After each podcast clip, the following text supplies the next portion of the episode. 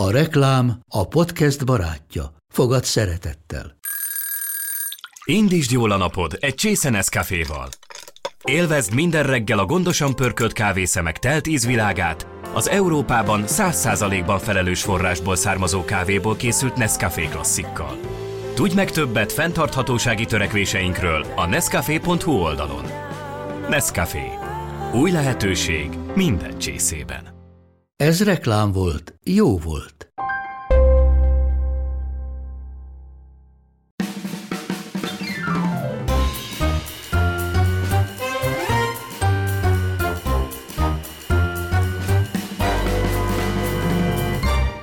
Üdvözlöm a hallgatókat, a mai meghívott vendége a Sunday Branchnak Zaher Gábor. Szép jó napot kívánok, üdvözlök mindenkit. Az első kérdésem mindig az, hogy az alanyom honnan jött. Mit csinált? Hadd tudjuk az előzmény órákat. Hát most reggel van, ugye amikor mm-hmm. ezt felveszünk ezt a beszélgetést, otthonra jövök előtte 24 órát mentőztem Marko utcába 604-es rohamkocsin, úgyhogy reggel eléptem. Kicsit későn értünk be az állomásra, úgyhogy megvártam, míg kinyit az egyik bevásárlóhely, aztán ott vettem magamnak túrót, tejet, kenyeret. Gyorsan haza, tisztálkodás, körletrend, átöltözés, fölpattantam a 9 9-es buszra, és itt leszálltam róla. Én ott lakom pont a, a Jászai Mari térnél, úgyhogy eszembe nem jutott, hogy autóval jöjjek erre felé. Hát itt látni lehetett, itt olyan sorok állnak vég a hídon oda-vissza felé, hogy ez egy őrület. Úgyhogy autóbusz, 9-es busz, ráadásul ugye én mentőségazolványjal ingyen utazom, ha bár kor szempontjából is egy pár év múlva már ingyen fogok utazni, e, és az így hihetetlenül kényelmes volt. Vettem útközben egy újságot, abból hogy belelapoztam, azt ennyi. Milyen eseteket hozott az éjszaka? Azt kell mondjam, hogy béke volt összességében, kétszer voltunk kint egyszer délután, de egy ilyen nagyon-nagyon fantasztikus helyen el sem akartam hinni, hogy ilyen létezik. Tulajdonképpen egy madárház Budapest belvárosában, ahol több mint száz madár volt,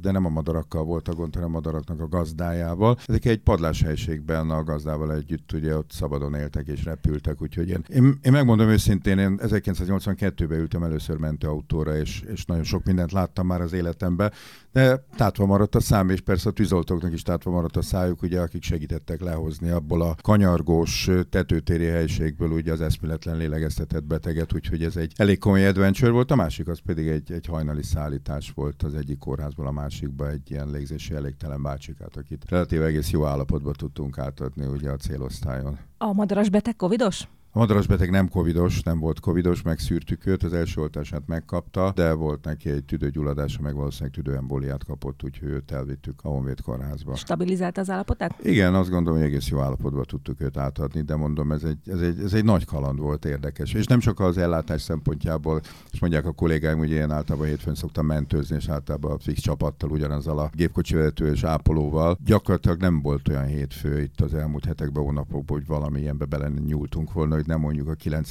emeletről lakótelepen daruval kellett kiemelni a, a beteget, vagy valami olyan helyről kihozni, ami tényleg nem olyan, hogy akkor hordágy, vagy lapát hordágy, aztán kihozzuk, hanem ahol tényleg ilyen idézőben kalandok kellettek ahhoz, hogy tulajdonképpen a beteget eljuttassuk már csak a mentőautóig. Ígérem meg, hogy egyszer, hogyha lesz ideje, megírja a kalandjait a budapesti éjszaka. Hát az az igazság, hogy már volt egy pár ugye itt abban a két könyvben, amit eddig írtam, abban szerepelnek, de azt gondolom, hogy most itt az elmúlt két év az gyakorlatilag annyi minden új, új muníciót adott, hogy lehet, hogy nyáron lesz Zaher 3.0. Wow! Harmadik hullám végén vagyunk, lecsengőben van. Orbán Viktor szerint minden rendben, Zaher Gábor szerint minden rendben? Én azt gondolom, hogy egészen jól állunk. Ezt a minden rendben című történetet még így nem merném kijelenteni, mert nincsen olyan kristálygömbünk, amiben belenézünk, és akkor látom a jövőt. Ilyen volt annak idén ugye a különböző televíziókban, amikor Gyurcsó úr például gyógyított, ugye ott gerincet operált és egyéb ilyen dolgokat. Én azt gondolom, hogy most egyelőre jól állunk. Ha így megy tovább az átoltottság, és itt azt gondolom óriási nagy felelősség van például kis településeken az önkormányzatoknak, hiszen én például 60-ban minden létező beteg, aki bejön a sürgősségi osztályra, amúgy is meg kell, de én még pluszban megkérdezem tőle, hogy hogy áll az oltással. És azt kell, hogy mondjam, hogy nem kis százalékuk azt mondja, hogy sehogy föl se vette. És ez nem a, a 20 évesek, hanem akár az idősebbek is. Úgyhogy itt úgy gondolom, hogy például egy kis településen, ahol két-három-négy ezeren laknak, ahol tulajdonképpen mindenki ismer mindenkit. Ott bizony-bizony polgármesternek, háziorvosnak, papnak, önkormányzati képviselőnek menni kell, és agitálni, agitálni, agitálni az embereket. Mert ugye elérünk most majd egy plafont, amikor ugye a jelentkezők és az eddigi regisztráltak ugye már, már túl lesznek az oltáson. Ugye ez vonatkozik a gyerekekre is, ugye a 16-18 évesekre. Talán van rá remény, hiszen Amerikában már ugye a 12-15 éveseket oltják, hogy az a populáció is bekerül ebbe a sorba, de annélkül, hogy mondjuk a felnőtt korosztályban ne tudnánk egy magasabb átoltottságot elérni, nem valószínű, hogy el tudjuk érni a 80%-ot. Persze van néhány ezer, tízezer ember, aki valamilyen betegség miatt nem oldható, róluk nem szól tulajdonképpen ez a mondat, de a többieknek igenis föl kéne venni, és ugye az oltástagadókkal nem egyszerű dolog, mert galambal sakkozni nagyon bonyolult. Agitáljon ön is, mit szól ahhoz a mentalitáshoz, hogy valakik a második oltást sem veszik fel, miután megkapják a védettségigazolványukat? Ez hova vezethet? Ez butaság alapvetően, hiszen gondoljunk vele, hogy az első oltás követő még nem alakul ki az a védettség, amit ugye a brosúrák írnak a különböző oltásokról, és a második oltás után 10-12-14 nappal jelenik meg az a 95-től kb. 70 ig megjelenő védettség, és ugye ez nem azt jelenti, hogy az illető nem lehet beteg. Ez azt jelenti, hogy ő megbetegedhet, de nagyon enyhe fertőzése lesz, és annak az esélye, hogy ő kórházba kerül esetleg lélegeztetőgépre, hogy meghal, az gyakorlatilag a nullával egyenlővé válik. Ő látott covidos meghalni, elmondja, hogy egy covidos halál az milyen? Nézd, alapvetően azt gondolom, hogy riogatni az, az nem biztos, hogy túl jó, de hogyha elmondjuk, hogy ez valójában miről szól, és talán ezért lett volna fontos, hogy a járvány ideje alatt mondjuk hasonló jelleggel bemutatni ugye ezt az egész világot, mint amit ugye a Duna Szerdahelyi Kórházban, ugye itt a, a, a Pátria Rádiónak a munkatársa ugye megcsinált, és egy zseniálisan jó 30 perces kis, kis filmet készítettek el az egész történetről, és ez tényleg nem a szenzációkeltésről szól. Alapvetően önmagába véve nem a Covid vírus az, ami megöli az illetőt, a vírus által okozott olyan szervi elváltozások, amelyek például vezetnek oda, hogy a légzőfelület egyszerűen elfogy az illetőnek. Szóval nem tudja a klasszikus gázcserét végrehajtani, hiszen ugye a léghólyagocskák megtelnek mindenféle váladékokkal, és ottól megtörténik valójában az oxigén széndiokszid csere egy vékony membránon keresztül, hogy gyakorlatilag elfogy ez a felület, és nem lesz felülettől az ember tudjon valójában levegőt venni, és persze az elején próbálja ezt az ember nem invazív lélegeztetéssel, vagy gépi lélegeztetéssel, sőt ugye vannak ezek a testen kívüli ilyen oxigenizációs módszerek, ugye az extrakorporális membrán oxigenizáció, amit néhány intézményben Magyarországon csináltak, de ettől függetlenül, aki már idáig eljut, és itt azért nagyon lényeges volt az is, hogy hosszú volt az expozíciós idő, magyarán szólva. Tünetek megjelenését követően a betegek még akár egy hét tíz napot is otthon. Majd jobban leszek, majd beveszem, és persze fordultak az alapellátáshoz teljesen jogosan, akik fölírtak nekik ABC gyógyszert, antibiotikumot, ez sajnos nem működött összességében, és amikor bekerültek már a kórházba, mondjuk egy hét tíz nap után, akkor viszont hihetetlen gyorsan romlott az állapotuk, és a tényleg bekerült, és még beszélgettem vele beteg, az két óra múlva ott tartottunk vele, hogy akkor, akkor lélegeztetőgépre kell tenni, mert egész egyszerűen olyanok voltak az életeni paraméterei, az, az véroxigén telítettsége, hogy, hogy gyakorlatilag ez az élettel összeegyeztethetetlen, és onnan már, szóval ilyen handicapből elég nehéz nyerni. Ön a szavak embere, vagyis nem fél kimondani az igazságot. Tehát mi kell ahhoz, hogy az emberek rájöjjenek? Vagy mi, mi volt az a fordulópont, hogy látta, amikor... Én azt gondolom, hogy nem nagyon volt fordulópont, hanem eljutottunk az oltásig, és amikor itt az oltóanyagok megjelentek, és elkezdődött ugye az a fajta kampány, ami az oltásról szólt, és láttak az emberek, hogy tulajdonképpen az életüket akkor fogják tudni visszanyerni, hogyha eljutunk egy bizonyos átoltottságig, és itt nincs lacafaca. Ez tényleg nem arról szól, hogy akkor most, most 5 millió embert beoltottak, hurrá, hurrá, akkor itt a béke. Nem, egyáltalán nincs még itt a béke. Jól állunk ebbe a történetbe, jól haladunk előre, de el kellene érnünk azt a 80%-ot, az pedig tényleg kell az, hogy a 12-15 éves korosztály is legyen. És az, amiről beszéltem, hogy azok az emberek, akik, akik nem a vírus tagadó kategóriába tartoznak, meg oltástagadók, hanem valamilyen oknál fog, nem jutott el hozzájuk az információ, nem olvastak róla, nem hallgattak, nem nézik a tévét, rádiót, nem olvasnak online híreket, hogy bizony-bizony azokhoz elmenni, és a háziorvos, önkormányzati képviselő, pap, mindenki agitálja őket, hogy igenis tessék szesseni fölvenni az oltást, mert ez nagyon fontos. Mi az út- útmutatása? Nyaralhatunk, elmehetünk nyaralni, kicsit hátradőlhetünk, lazíthatunk. Kicsit hátradőlhetünk, lazíthatunk, szerintem mehetünk is nyaralni, nem gondolnám, hogy most itt a külföldi utat nagyon előtérbe kéne helyezni, ha bár ugye azért ez, ez elmúlt nyáron is megvolt, hogy azért vannak olyan magyarok, akik nem bírják ki anélkül, hogy a feneküket ne érinteni sós víz, ugye, és azért csak elmentek Horvátországba, ami biztos, hogy nem tett jót ugye az akkori járványhelyzetnek. Én úgy gondolom, hogy most Magyarország legyen az első sorban ugye a célintézmény. Lehet túrázni, nagyon szép helyek vannak, ahol tényleg érdemes elmenni, és várjuk ki még egy évet, és majd, majd ugye jövőre lehet igazándiból ilyen nagy távolabbi célokat tulajdonképpen kitűzni magunk elő. Aztán persze kérdés az, hogy akit mondjuk olyan vakcinával oltottak, amit nem biztos, hogy minden ország el fog fogadni, hát az bizony-bizony, az, az, az marad, vagy oda nem megy, vagy például elmehet Mongóliába.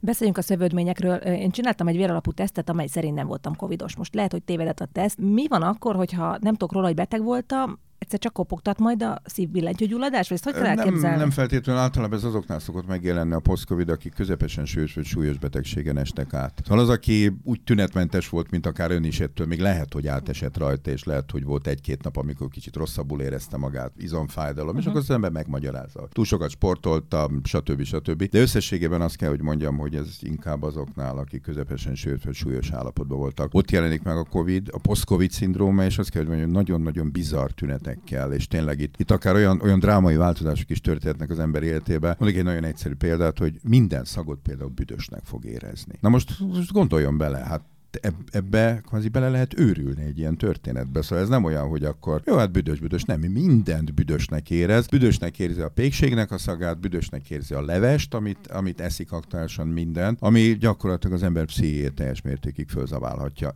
Találkoztunk már ilyen betegekkel. Van, akinek a látása romlott meg, három-négy hét alatt homályos látása van, van, akinek a bőrérzékelése változott meg, hogy ilyen tenyérnyi, féltenyérnyi területeken úgy érzi, ahol a ruha hozzáér, hogy ott égeti őt tulajdonképpen a ruha. És alapvetően ezért nagyon sok mindenre még nincsen meg a megfelelő válaszunk, hogy hogyan is tudunk tovább lépni. És valójában ugye ezt tanuljuk, ezt a post-covidot, ugyanúgy, mint hogy a covidot is tanultuk annak idején tavaly tavasszal. Most a post-covidot is ugyanúgy tanuljuk, és a betegektől tanuljuk, mert ők állnak elő az újabbnál újabb tünetekkel, amit mögött nem találunk esetenként olyan elváltozásokat, amit valami egyéb más betegséghez köthető. De hát ez a post-covid, ez még, ez még sokáig velünk lesz, ez egészen biztos. Beszéltünk már halálról. Ön amikor látja, hogy közeleg, megmondja? Igazándiból Szóval az az igazság, hogy amikor a beteget az ember lélegeztetőgépre teszi, akkor én mindig elmondtam, hogy mi fog történni vele. Azt is elmondtam, hogy azért a lélegeztetőgépre került betegek, azok nem száz százalékban gyógyulnak meg, és ennek a gyógyulási hatásfoka az viszonylag alacsony volt, hiszen itt olvastuk a statisztikákat. Ugye itt az országon belül is volt olyan intézmény, amelyik 60-70 százalékos halálozásról, de volt olyan, amelyik 85-90, sőt 90 százalék fölötti halálozásról tudott beszámolni. És ez sajnos ez így van, hát mutatja ugye hát közel 30 ezer haláleset. És ha megnézzük, hogy Indiában eddig 300 ezer haláleset volt, nálunk 30 ezer, akkor azért az egyfőre jutó halálesetek számában azért Magyarország hát eléggé csehül áll, hiszen ugye azért az indiaiak azért nem tízszer annyian vannak, mint mi, hanem azt hiszem talán 140-szer annyian. Körülbelül és ahhoz képest ugye az ottani halálesetek, a millió lakosra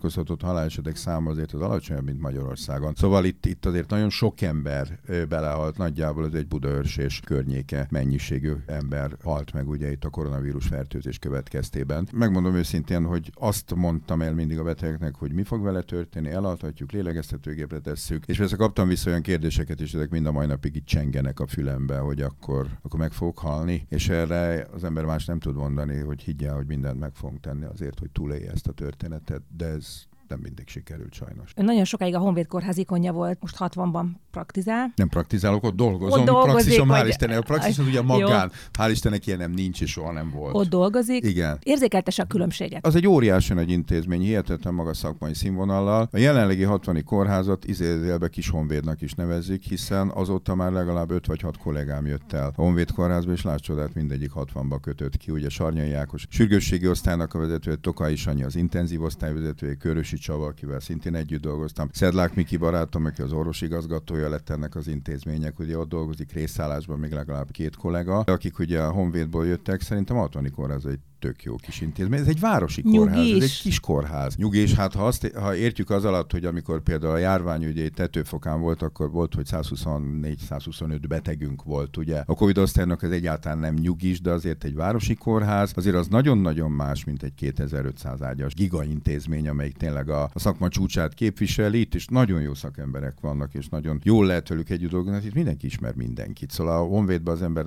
találkozott emberekkel, azt se tudta, hogy ez kicsoda, ez nem lett volna rajta névtábla, akkor valószínűleg nem tudtam volna elhelyezni. Na most egy, egy, egy relatíve kisebb méretű városi kórházban ez, ez nem fordul elő, hiszen ott tulajdonképpen mindenki ismer mindenkit, és nagyon jó kis családias légkör van. És én azt gondolom, hogy nagyon jó, hogy, hogy én nagyon szeretek ott dolgozni, és megmondom őszintén, hogy annak meg hihetetlenül örülök, hogy nem vagyok vezető. Én 23 évig vezettem osztályt részben a Péter Fibe részben a Honvédba, és ez tök jó dolog, hogy az ember fogja magát reggel, kimegyek, ott az orvosidóba átöltözünk, ott vannak alverok, egy kicsit eladomázgattunk, iszunk egy kávét, kicsit rögcsélünk, és utána én elindulok dolgozni a betegágy mellé. És nem arról van szó, hogy akkor értekezlet, jelentés, holnapra el kell készülni, okfő utasításának megfelelően ezt meg kell csinálni, azt meg kell csinálni, nem azt kell csinálni, semmi. Ledolgozom a magam 24, 48, 72 vagy 96 óráját, és utána meg, fogom magam, kimegyek az agyvapartra, futok egy jót, mert ott zseniálisan jól lehet futni, és ott ugye ember nincs, és valami hihetetlen, szépen meg van csinálva, utána lezuhanyozok, és fogom magam, és hazamegyek. De jó. Még a Covid-ra visszatérve egy gondolatereik, hova terelt új függőségeket a Covid? Alkohol,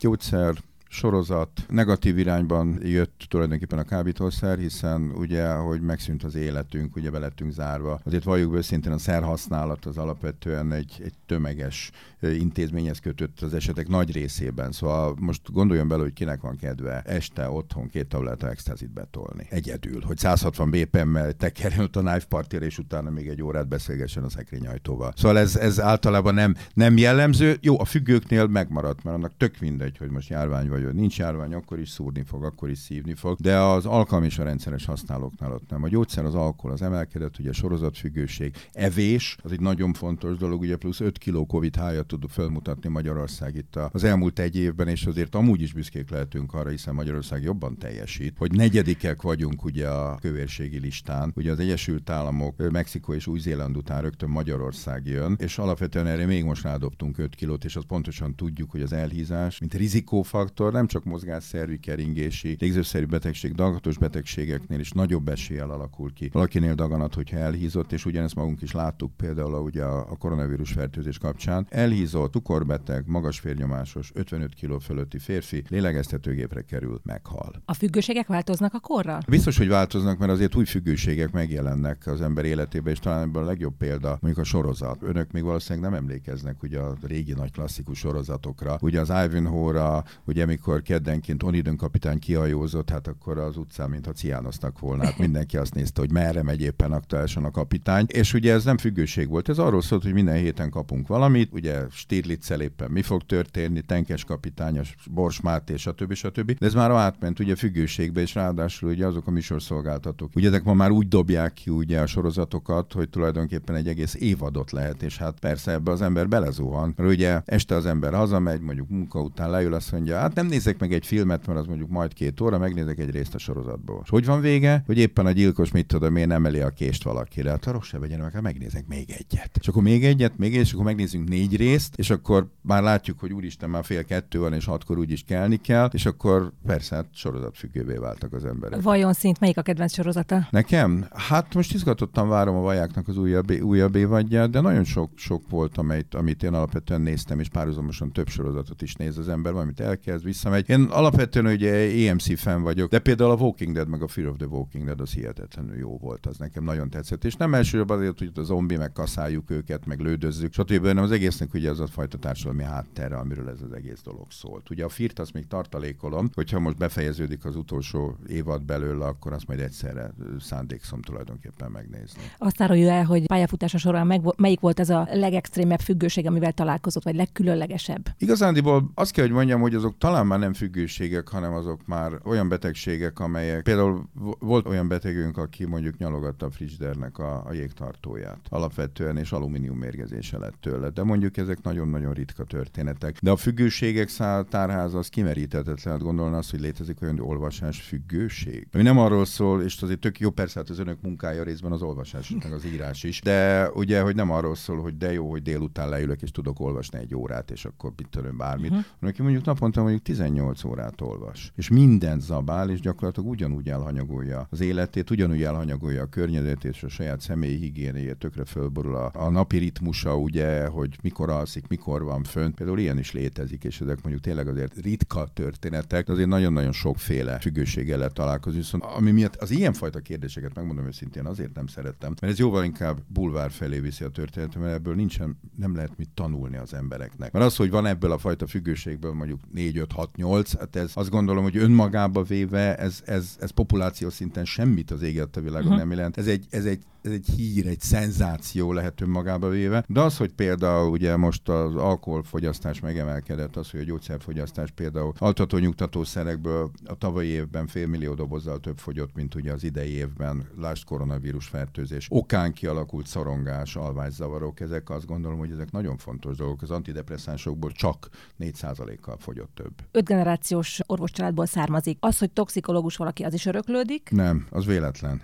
Az tök véletlen. Tehát akkor nem ez ez volt a Nem, egyáltalán nem. A normál teljesen, családban. Teljesen véletlen volt alapvetően. Én baleseti sebészként kezdtem, és jött egy, jött egy gumiallergia, ami miatt ugye abba kellett hagynom a szakterületet, és tök véletlenül idézőben csöppentem oda az akkori Erzsébet kórház baleseti belgyógyászatára, ma Péter Sándor C. kórház toxikológia, és szerettem bele ebbe a történetbe, úgyhogy megmondom őszintén, én szerintem azon kevesek közé tartozom, aki úgy tudott radikálisan szakterületet váltani, hogy ebből nem vesztesként tudott kikerülni, hanem tulajdonképpen győztesként. A fia rajta van a nyomás, hogy vigye a hatodik generációt? Isten ments, ő építészmérnök. Aha, nem, akkor soha nem is akart, nem is akart, de hát én ezzel nem is csodálkozom, hiszen ő mit látott, ugye, apa nincs itthon, apát beívták a kórházba, apa ügyeletes, apa hétvégén is bement. Hát most egy ilyen ajánlatot követően azt gondolom, hogy nem csoda. Szóval ő sokkal inkább az édesanyja irányába ment el, ki szintén ugye ő építőmérnök, és a gyerekből építészmérnök lett, és azt kell, hogy mondjam, hogy hihetetlenül büszke vagyok rá, és tök jól teljesít, egy nagyon kis jó fej. Tehát a család más szakmákból is rendelkezik híres felmenőkkel, ugye most a cukrászra Hát a gondolok.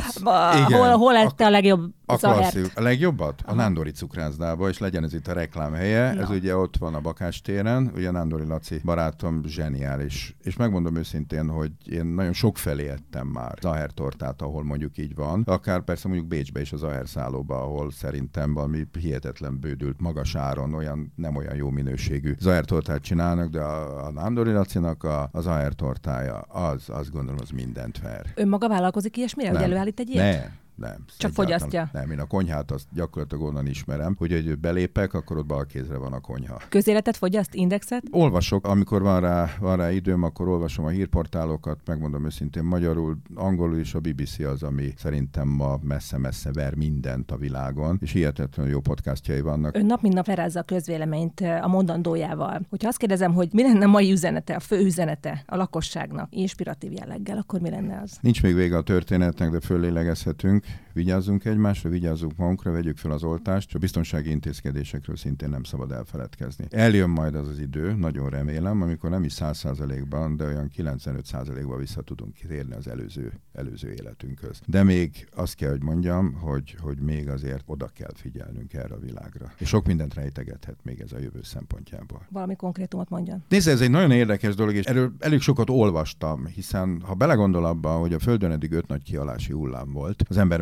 megjelenése előtt, és ebből kettőről tudjuk azt, hogy mi okozott. Mi okozta, ugye, meteorit becsapódás, a többi háromról nem tudjuk. Lehet, hogy valamilyen baktérium, lehet, hogy valamilyen vírus, ami ott éppen mondjuk az északi sarkon be van fagyva, és itt a globális felmelegedés kapcsán ez kiolvad, és ugye annál sokkal-sokkal okosabbak mondták azt, hogy lehet, hogy az elkövetkező 10-15 év az a járványok kora lesz ismételten a Földön, hiszen például ugye Szibériába találtak olyan óriás vírusokat, ugye méretre is nagy méretűek, amelyek szerencsére nem patogének, nem kórokozó vírusok, de lehet, hogy, hogy egy ilyen vírus valahonnan, akár egy zoonózis kapcsán előugrik, vagy kiugrik az e- őserdőből, gondoljunk az ebolára, amelyik időnként kitámad és pár száz embert ugye megöl, de lehet, hogy ott sarkörön túl ott vala, valaki vagy valami be van fagyva, ami aztán hasonlóan, mint ez a kis, kis vírus végsöpör. És gondoltuk volna, hogy egy tök fejlett egészségügyi rendszerben, ahol például elképzelhető az, hogy valaki úgy operál, hogy 400 kilométerre van magától a betegtől, és a robotkarját működteti 400 kilométerrel odébb, és úgy operálja meg a beteget, hogy jön egy picike kis vírus, és ez az egész rendszert úgy, hogy van, dilitálni fogja. Ezt nem gondoltuk volna, hogy tulajdonképpen úgy éreztük magunkat, mint az 1300-as évek közepén, ugye a nagypestis járvány kapcsán, amikor 200 millió ember meghalt, és gyakorlatilag a világ ismert lakosságának nagyjából a 25%-a ő belepusztult ebbe a járványba, és jó persze most csak olyan 3,5 millió halál, csak idézőjelben csak 3,5 millió haláleset történt, de hát azért ezt nem gondoltuk volna, hogy ez a 21. században egy ilyen fejlett egészségügyi ellátórendszernél. Ráadásul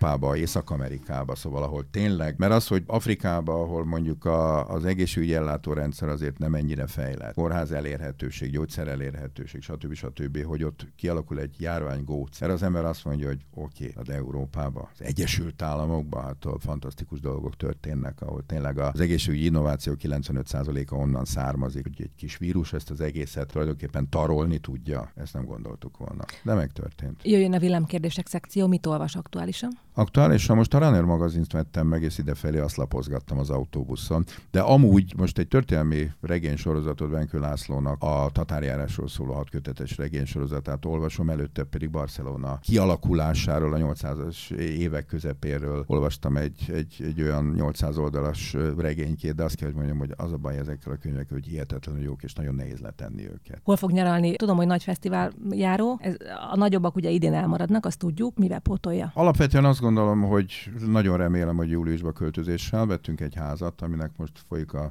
a csinosítása, amit elsősorban a feleségem véged, és akkor az idei nyaralás az a, az a költözés, költözés lesz, és ott, ott viszont van kert, hiszen most a belvárosban lakunk, ugye a belváros kellős közepén, és hát akkor, akkor saját kert, úgyhogy idénre nem terveztünk semmiféle nyaralást. Sunday Branch című műsorban van. Én mindig megkérdezem, hogy ha villantani akar a családja előtt otthon egy vasárnapi ebédet, akkor mi a közönség kedvenc? Mit főz? Én. Igen. Főzni. Hát Igen. akkor éhen pusztulnánk, semmit, szalám is kenyeret, hogyha olyan nem, nem, egyáltalán nem tudok főzni, nem is szeretek főzni. És megmondom őszintén a főzést, az, és ez a saját véleményem, és lehet, hogy ez nagyon sok embernek nem fog tetszeni, ez, ez én egy tök felesleges idő időpazarlásnak tartom. Sokkal egyszerűbb, akár elmegyünk valahol, vagy rendelünk valamit, hogyha már mindenképpen enni akarunk, és ne az legyen az elvárás, hogy akkor 12.00, akkor merüljön bele a kanál a levesbe, mert ugye dél van, vagy akkor el kell menni anyámékhoz, vagy anyósomékhoz című történet. Nem, én azt gondolom, ezen már réges-régen túl vagyok ezen a történeten. Az étkezés ebből a szempontból nekem egy harmad-negyedlagos történet. Akkor a feleségét sem nyomja azt ezzel? Nem, nem, abszolút nem. Ez a, ez a takarítás, főzés, vasalás, az szerintem egy olyan dolog, ha az ember megengedheti magának, akkor ezt kvázi szolgáltatóval végeztesse el. Jó, olyan. akkor kinyit egy étlapot, mit rendel? Én bélszint leginkább, hozzá, méghozzá véresen, és zöldségkörettel, és, és fekete borsmártással, vagy Z- pacalt. Zaher Gábor, köszönöm szépen, hogy elfogadta a meghívást. Nagyon köszönöm. A hallgatóktól is elköszönök, köszönjük, hogy velünk tartottak, hogyha tetszett, amit hallgattak, a Sunday Branch, tartsanak velünk a közösségi média felületeinken is.